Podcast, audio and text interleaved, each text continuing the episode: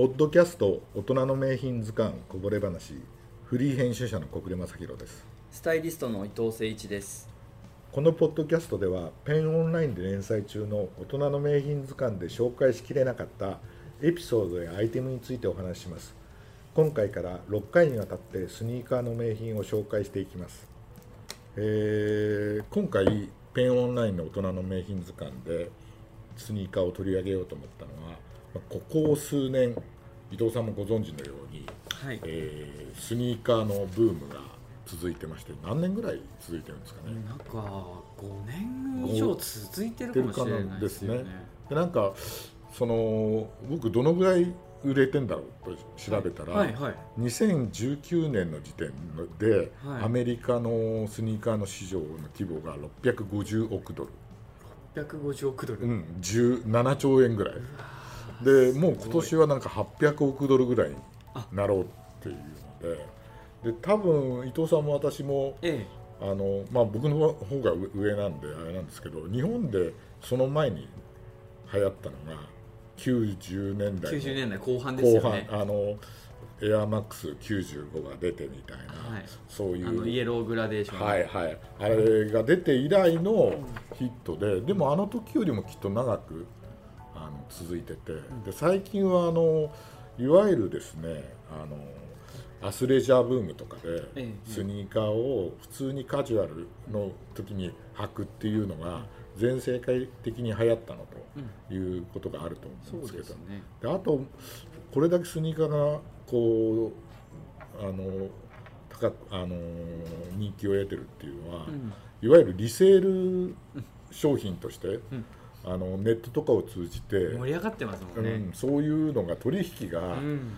個人間とかあるいは会社対会社とか含めてすごく拡大してるっていうのがねね。あると思うのでさらになんかあのスニーカーの注目度が上がっちゃって逆に私みたいに昔からスニーカーを好きな人間にとってはなんかちょっとひ引いちゃうなみたいなね。もっと普通に少し嬉しい反面引いちゃうなそうそうそう。であとねあのコラボレーションとか、はいはい。限定品とかが。そう。だからそこまで出ちゃうと、はい。もうとてもじゃないけどマニアじゃないとん。追っていけないなっていうのがあって、まあ今回はまあ名品図鑑ということで、まあ、言ってみれば、スニーカーの中でもこれは何年経っても名品だっていうのをはい。中心に2人で話していければと思うんですけど、よろしくお願いします。あの1回目はですねはい。ジョーダン。冗談はえーエアジョーダン1の話をしたいなと思ってまして、これ伊藤さんもかなりお好きだというふうに聞いてるんですけども、あのもう世代でちょうど「スラムダンクとかはいはい。もうジョーダン全盛期の時で、はい。えーまあ今だと BS というか衛星放送でやってましたよやっねてました、NHK の BS でね、はい、もうレイカーズ対ブルーズとか、はいはいはいはいもう本当にやった私も見てましたよ。あの親戚の、ええ。本当親戚のおじさんにええ。撮ってもらってビデオ、はいはい。ビデオテープで、はいはい。VHS ですね、はい。でそれを VHS ですね。翌週もらいに行って、はい。それを自分のビデオデッキに入れて、はい。もう何度も何度もリプレイしながらはい擦り切れるまで、そのプレーにそうですよね。だからあれですよね。そうそれを知ってるんなら、はい。一時期あのマイケル・ジョーダンがええ。引退しちゃって、はい。野球やってホワイトソックスに。そうそう。それでまた戻ってきて、い。シカゴブルーズでスリーピートとかやる話もあれですよね。リアルで見てるんリアルです。多分そうだと思うんですよ、僕ら世代はもうジョーダンは欠かせないんですよね。まあ、スニーカー好きも、まあ、やっぱり絶対ジョーダンは、うん。うん、外せないので、うんうん。まああの今回ジョーダン取り上げるので私も改めていろいろ調べましたら、えええあの面白かったのはあのマイケル・ジョーダンはねえはい。あのエアジョーダンを作ってもらうまで、うん、実はあのナイキを履いてなかったっていうのがね。じゃあそれをなんか、ね、撮影中に小暮さんからこぼれ話でそれこそ、あのうん。お話聞いてうん「え何履いてたんですか?」って聞いたじゃないですか、うんうんうんうん。なんかね、えー、と大学時代かな。大学時代はノースカロライナ。ノースカロライナでなんか、確かねコンバースかな。でもね、うん。彼はね自分では、ええ。あのアディダス好きだったらしいですよそうなうんんですか、それでだからナイキからナイキはえそれはまた歴史変わってたかもしれないですね。でナイキははい。あのその前に、うん。あのテニスのジョン・マッケンローとかとはい。契約して、うん。なんか次の起爆剤を探してたらしくてあのナイキのね、もう途中で辞めちゃうんですけどロブ・ストラッサーっていう幹部が、はい。これからはチームの時代じゃなくて、ん。個人がヒーローになる時代だっていうのでどうもじあのマイケル・ジョーダンにこう、的を絞って先見の面はあそりましたう。でやあの話をかけたんだけど、はい。マイケル・ジョーダンは俺はねあのナイキは履いたことないから、行くのも嫌だっつって。あそうなんですそかう。ででもなんとかあのマネあのそういうマネージャー、NBA に行くので、はい。あのマネージャーとかお母さんが説得して、オレゴンに行くんですよ。でその時にオレゴンの会社でそのロブ・ストラッサーとあとデザイナーだったね。なんていうやつだっけな、まあ、ティンカーじゃなくて。ティンカーの前なんでますあよね。そっか。ティンカーの前か、ええ。の2人が待ち構えててあのこれだっていうのでエアジョーダン1を出すんだけど、ええ。その時に、えーマイケル・ジョーダンは、はい。うんアディタスはねもうちょっとねかかと低いんだと。はい。だからこれは履きにくいんだっつったらそのデザイナーの、ね、人が、えーいや低くしますよ」っつって、ん。いわゆるカスタマイズしてくれるっていうのでであとマイケル・ジョーダンは、うんはい。あのとりあえずあの契約にあたってあの車を2台車を欲しいんだっつったら あのベンツのダイキャストモデルを用意しててへでそれを2台並べて、まあ、これこんなものは序の口だっつってあれ確か契約5年契約かなんかしてなおかつ、マイケル・ジョーダンだけじゃなくて、あのエアーって名は名をつくバスケットボールシューズの売り上げのパーセンテージを上げるっていうとんでもない契約でとんでもない契契約約で落ちてくるんですよねあのあのジョーダンにね。でもう NBA に入って1年目からシカゴその当時シカゴブルーズは全然強くなかったのに、いきなり彼だけは活躍して、えー50点の近いポイントを毎試合のように出して。ドラフトね新人だと3位だったんですよね。そうそうだから1位じゃないんだよね。1位じゃないんユーイングとかのが上なんだよね。ね。そう。ででその後コンバースもアディダスもうわーマイケル・ジョーダンこうリーチしなくて失敗したっていう話がこう残ってくるぐらいんでね。でまあ彼はそういう意味では、はいはい。まあ、もちろん NBA でもあのすごい歴史を残してももちろんね、その後何何年か活躍しいまだにだってエアジョーダンって作られてるわけじゃないですか。すっごいロングヒットというか、ね、今だって八村塁がエアジョーダンの。履いてますね。えー、と何何代目？35代目ぐらいを履いてるわけでしょ、もう完全未来的なあれもかっこいいですよね。かっこいいですでももちろんその後ジョーダンってブランドとしても独立するじゃないですか,、はい。だかナイキの中でもまたちょっと別格なそうそうそうそう。っていうね。ドは。はい。ね。っていうのがあるんで、えーでもまあ彼はそれだけじゃなくていろんなところに影響を与えてて、まあ、今回取り上げたいのは、はい。映画に出てきた話があって、はい。えーススパイク・リーのはい「シーズ・ガッハあーはいブ・イはいはいはいっていうね、はい。映画。はい。あれ私も今回もね見直して見て見ましたけど、はい。い、やモノクロほとんどモノクロ。かそう。で、ね。スパイクリームもともとそのジョーダンのそのコマーシャルというか、うん、あのジョーダンのシリーズのあそうそうそうそでポスターにも出てるしショートムービーにも出てるし、うんでもね監督してうあれもね、ええ。あれなんですって。その「シーズ・ガッハーブ・イっていうをえええええをやってあれをワインえーっとねええー広告代理店の人が見てて、うんうん。それでスパイク・リーを起用したらしいですよね。でだからあの映画はあのーナイキから提供を受けられなくて。あそっかまだオファーかかってないところだそうから。そうだからなけなしの制作費の中から2足買ったらしいですよスパイク・リーが。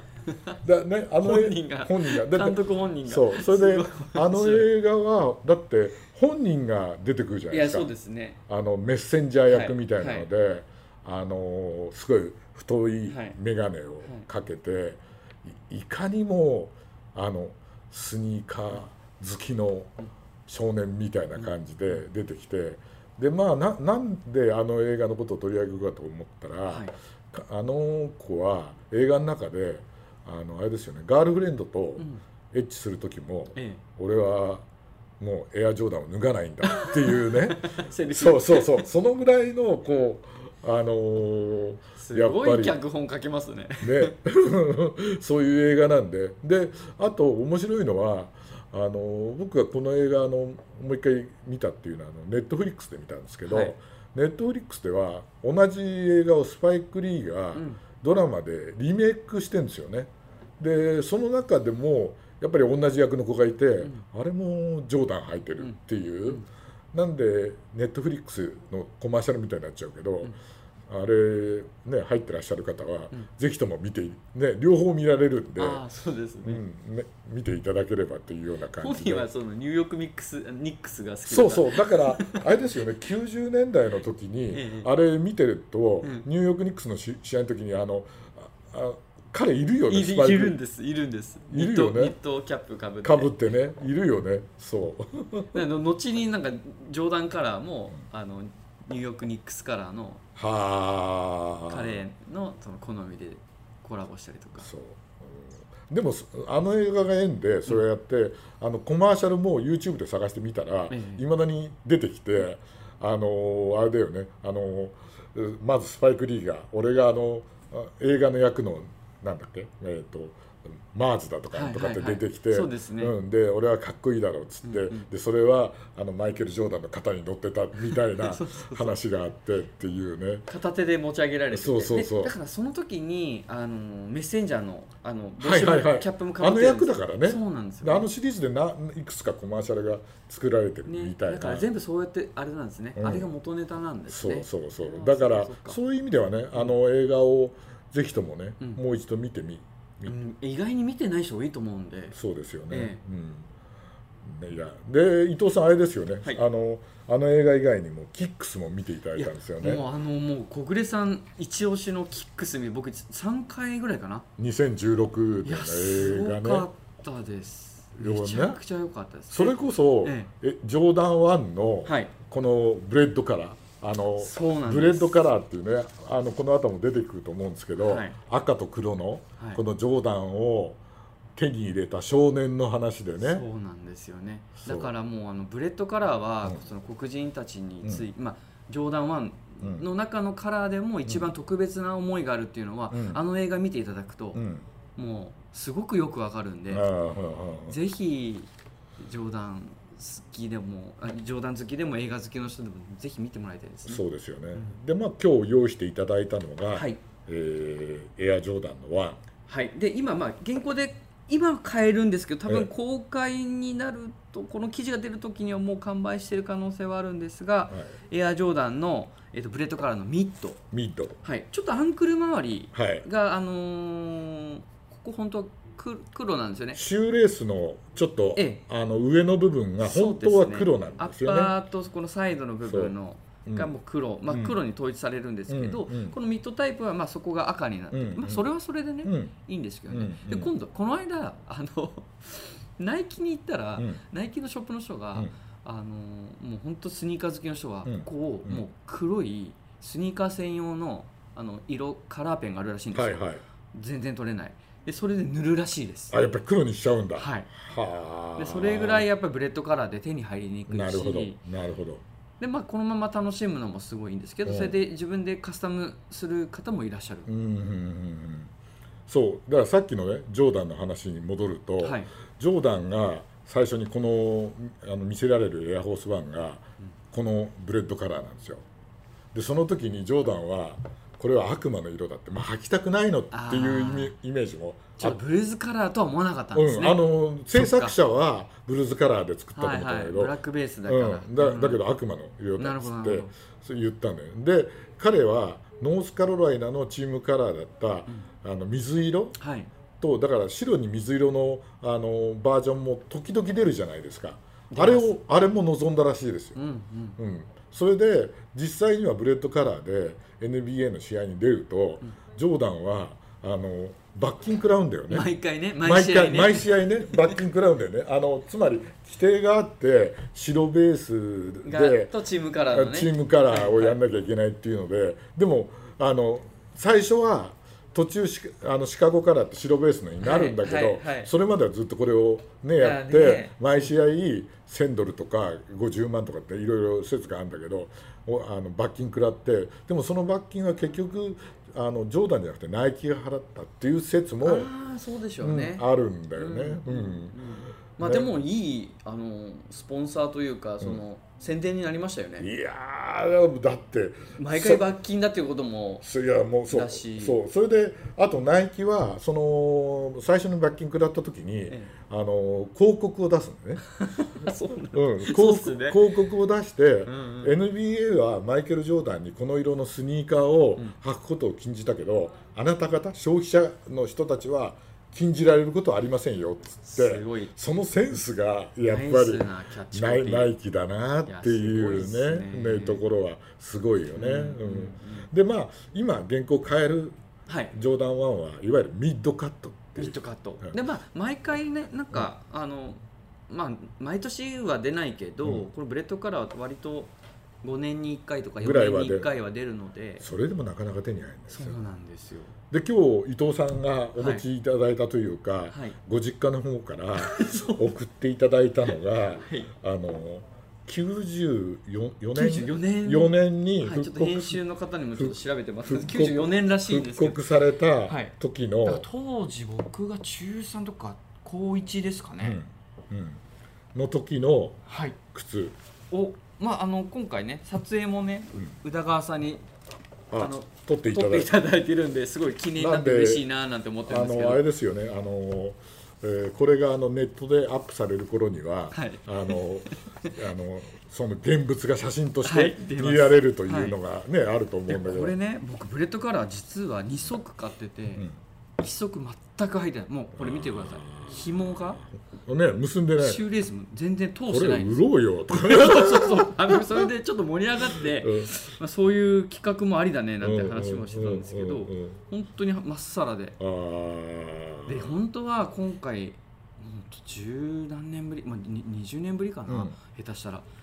こう倉庫から出すのがすごい怖くて。加水分解加水分解してるんじゃないかやっぱり4、うん。5あたりは全部加水分解してましああれはねやっぱりここのミッドソールに、た、はい。えーポリウレタンとか使ってるからそれはねダメなんですよね。ね、これ多分天然ラバーだからうんいけてるのかな、うん。これはもう全く確認できましたこれで今回で、うんうんうん。ペンさんありがとうございますということで。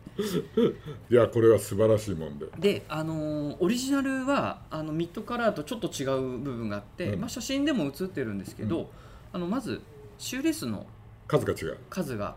やっぱりハイカットだはいハイカットなんでミッドは、えー、と8ホールで、えー、とオリジナルの方は9ホールです、ねナインホールなんだね、で今さっきちょっとお話にもしましたが、うん。ここのサイドのアンクルの部分がやっぱり黒で統一されてる、うんうんうんただねそのミッドカラーも履きやすいし、うんうん。あのいいですよね。うん今買う分には本当にいいかな、うん。まあ、ただこだわりのある方はやっぱりこの、えー、とオリジナルのハイカットの方をやっぱり。あすごいですよ。うん。もう抽選のさらに抽選がいるという。ーなるほど、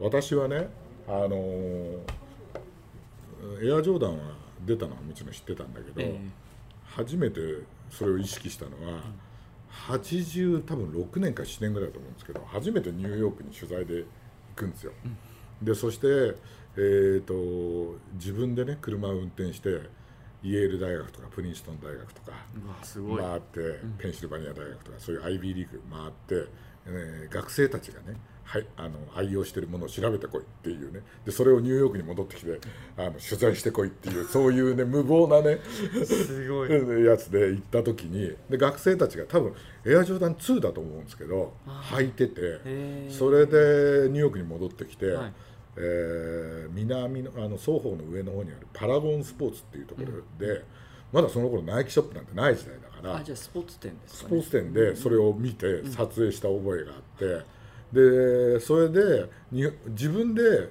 あのジョーダン買ってくればよかったんだけど、はいなんか買わなくて。うん。でい、えー日本戻ってきてでしたらなんか欲しくなって、ん。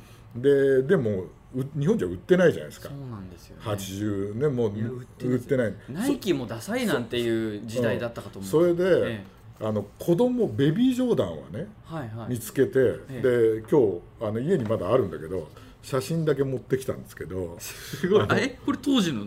当時の。だから8でえっ、と、ええ。これもう全部全部リアルタイムでジョーダン4からいくつまでかな。あ八八九十ですね、うん。はい。これは全部買ってて。あらすだから多分あの向こうで買ったものがほとんどだと思うんだけど、は買って持ってて。でねこれも昨日撮影するので出したら、もうねやばい加水分解しそうっていういうのでね。あーそういう思い出があって。であともう一個ねえジョーダン13ぐらいの時なんだけどマイアミに仕事で行ってて、で東京でも会わないスニーカー好きの人に、マイアミでばったり会って、あのえそんなことあるんですあるの。でで話になって、えーそのジョーダン13がはい。発売日の前日にどこそこのマイアミのお店で売るぞっていう情報を入手して来たんですか？え？そのその方来たんですか？それいやいやその人も来るけど、でその人よりも朝一番に行こうっつって モデルとかコーディネーターとかみんなで行ってあの、あるだけ買っあるだけっていうか一人一一個ずつしか売らないからで買ったんだけど、俺はその時に違う珍しいナイキのスニーカーを見つけちゃって、そっちを買ったんで、俺は正直言ってねあのエアジョーダンで一回も買ったことがないんですよ。息子とかには買ったことがあるんだけど。あそうなんですそうねいまだにだから持ってない。じゃあこれを写真のやつは息子さんに買ってあげてそうそう息子にしかねうん。あだから子供のそうベビージョーダンもそういうことなんだ。そう。でジュニアとかそういうのだ買ったことは全然ないんですよ、えー。そういう思い出がねいっぱいありますよね、そううん。ぜひでもなんかちょっと欲しくなるでしょ？だんだんねこれ見てると特に今回、ね、ブレッドカラーは特にブレッドカラーが欲しくなったなっていうのはすごいね、ありますよねいや名品中の名品だと。ありがとうございました。大人の名品図鑑のポッドキャストでは皆様からのお便りを募集しております。ご質問や取り上げてほしいテーマなど何でもお送りください。詳しくはポッドキャストの概要欄をご覧ください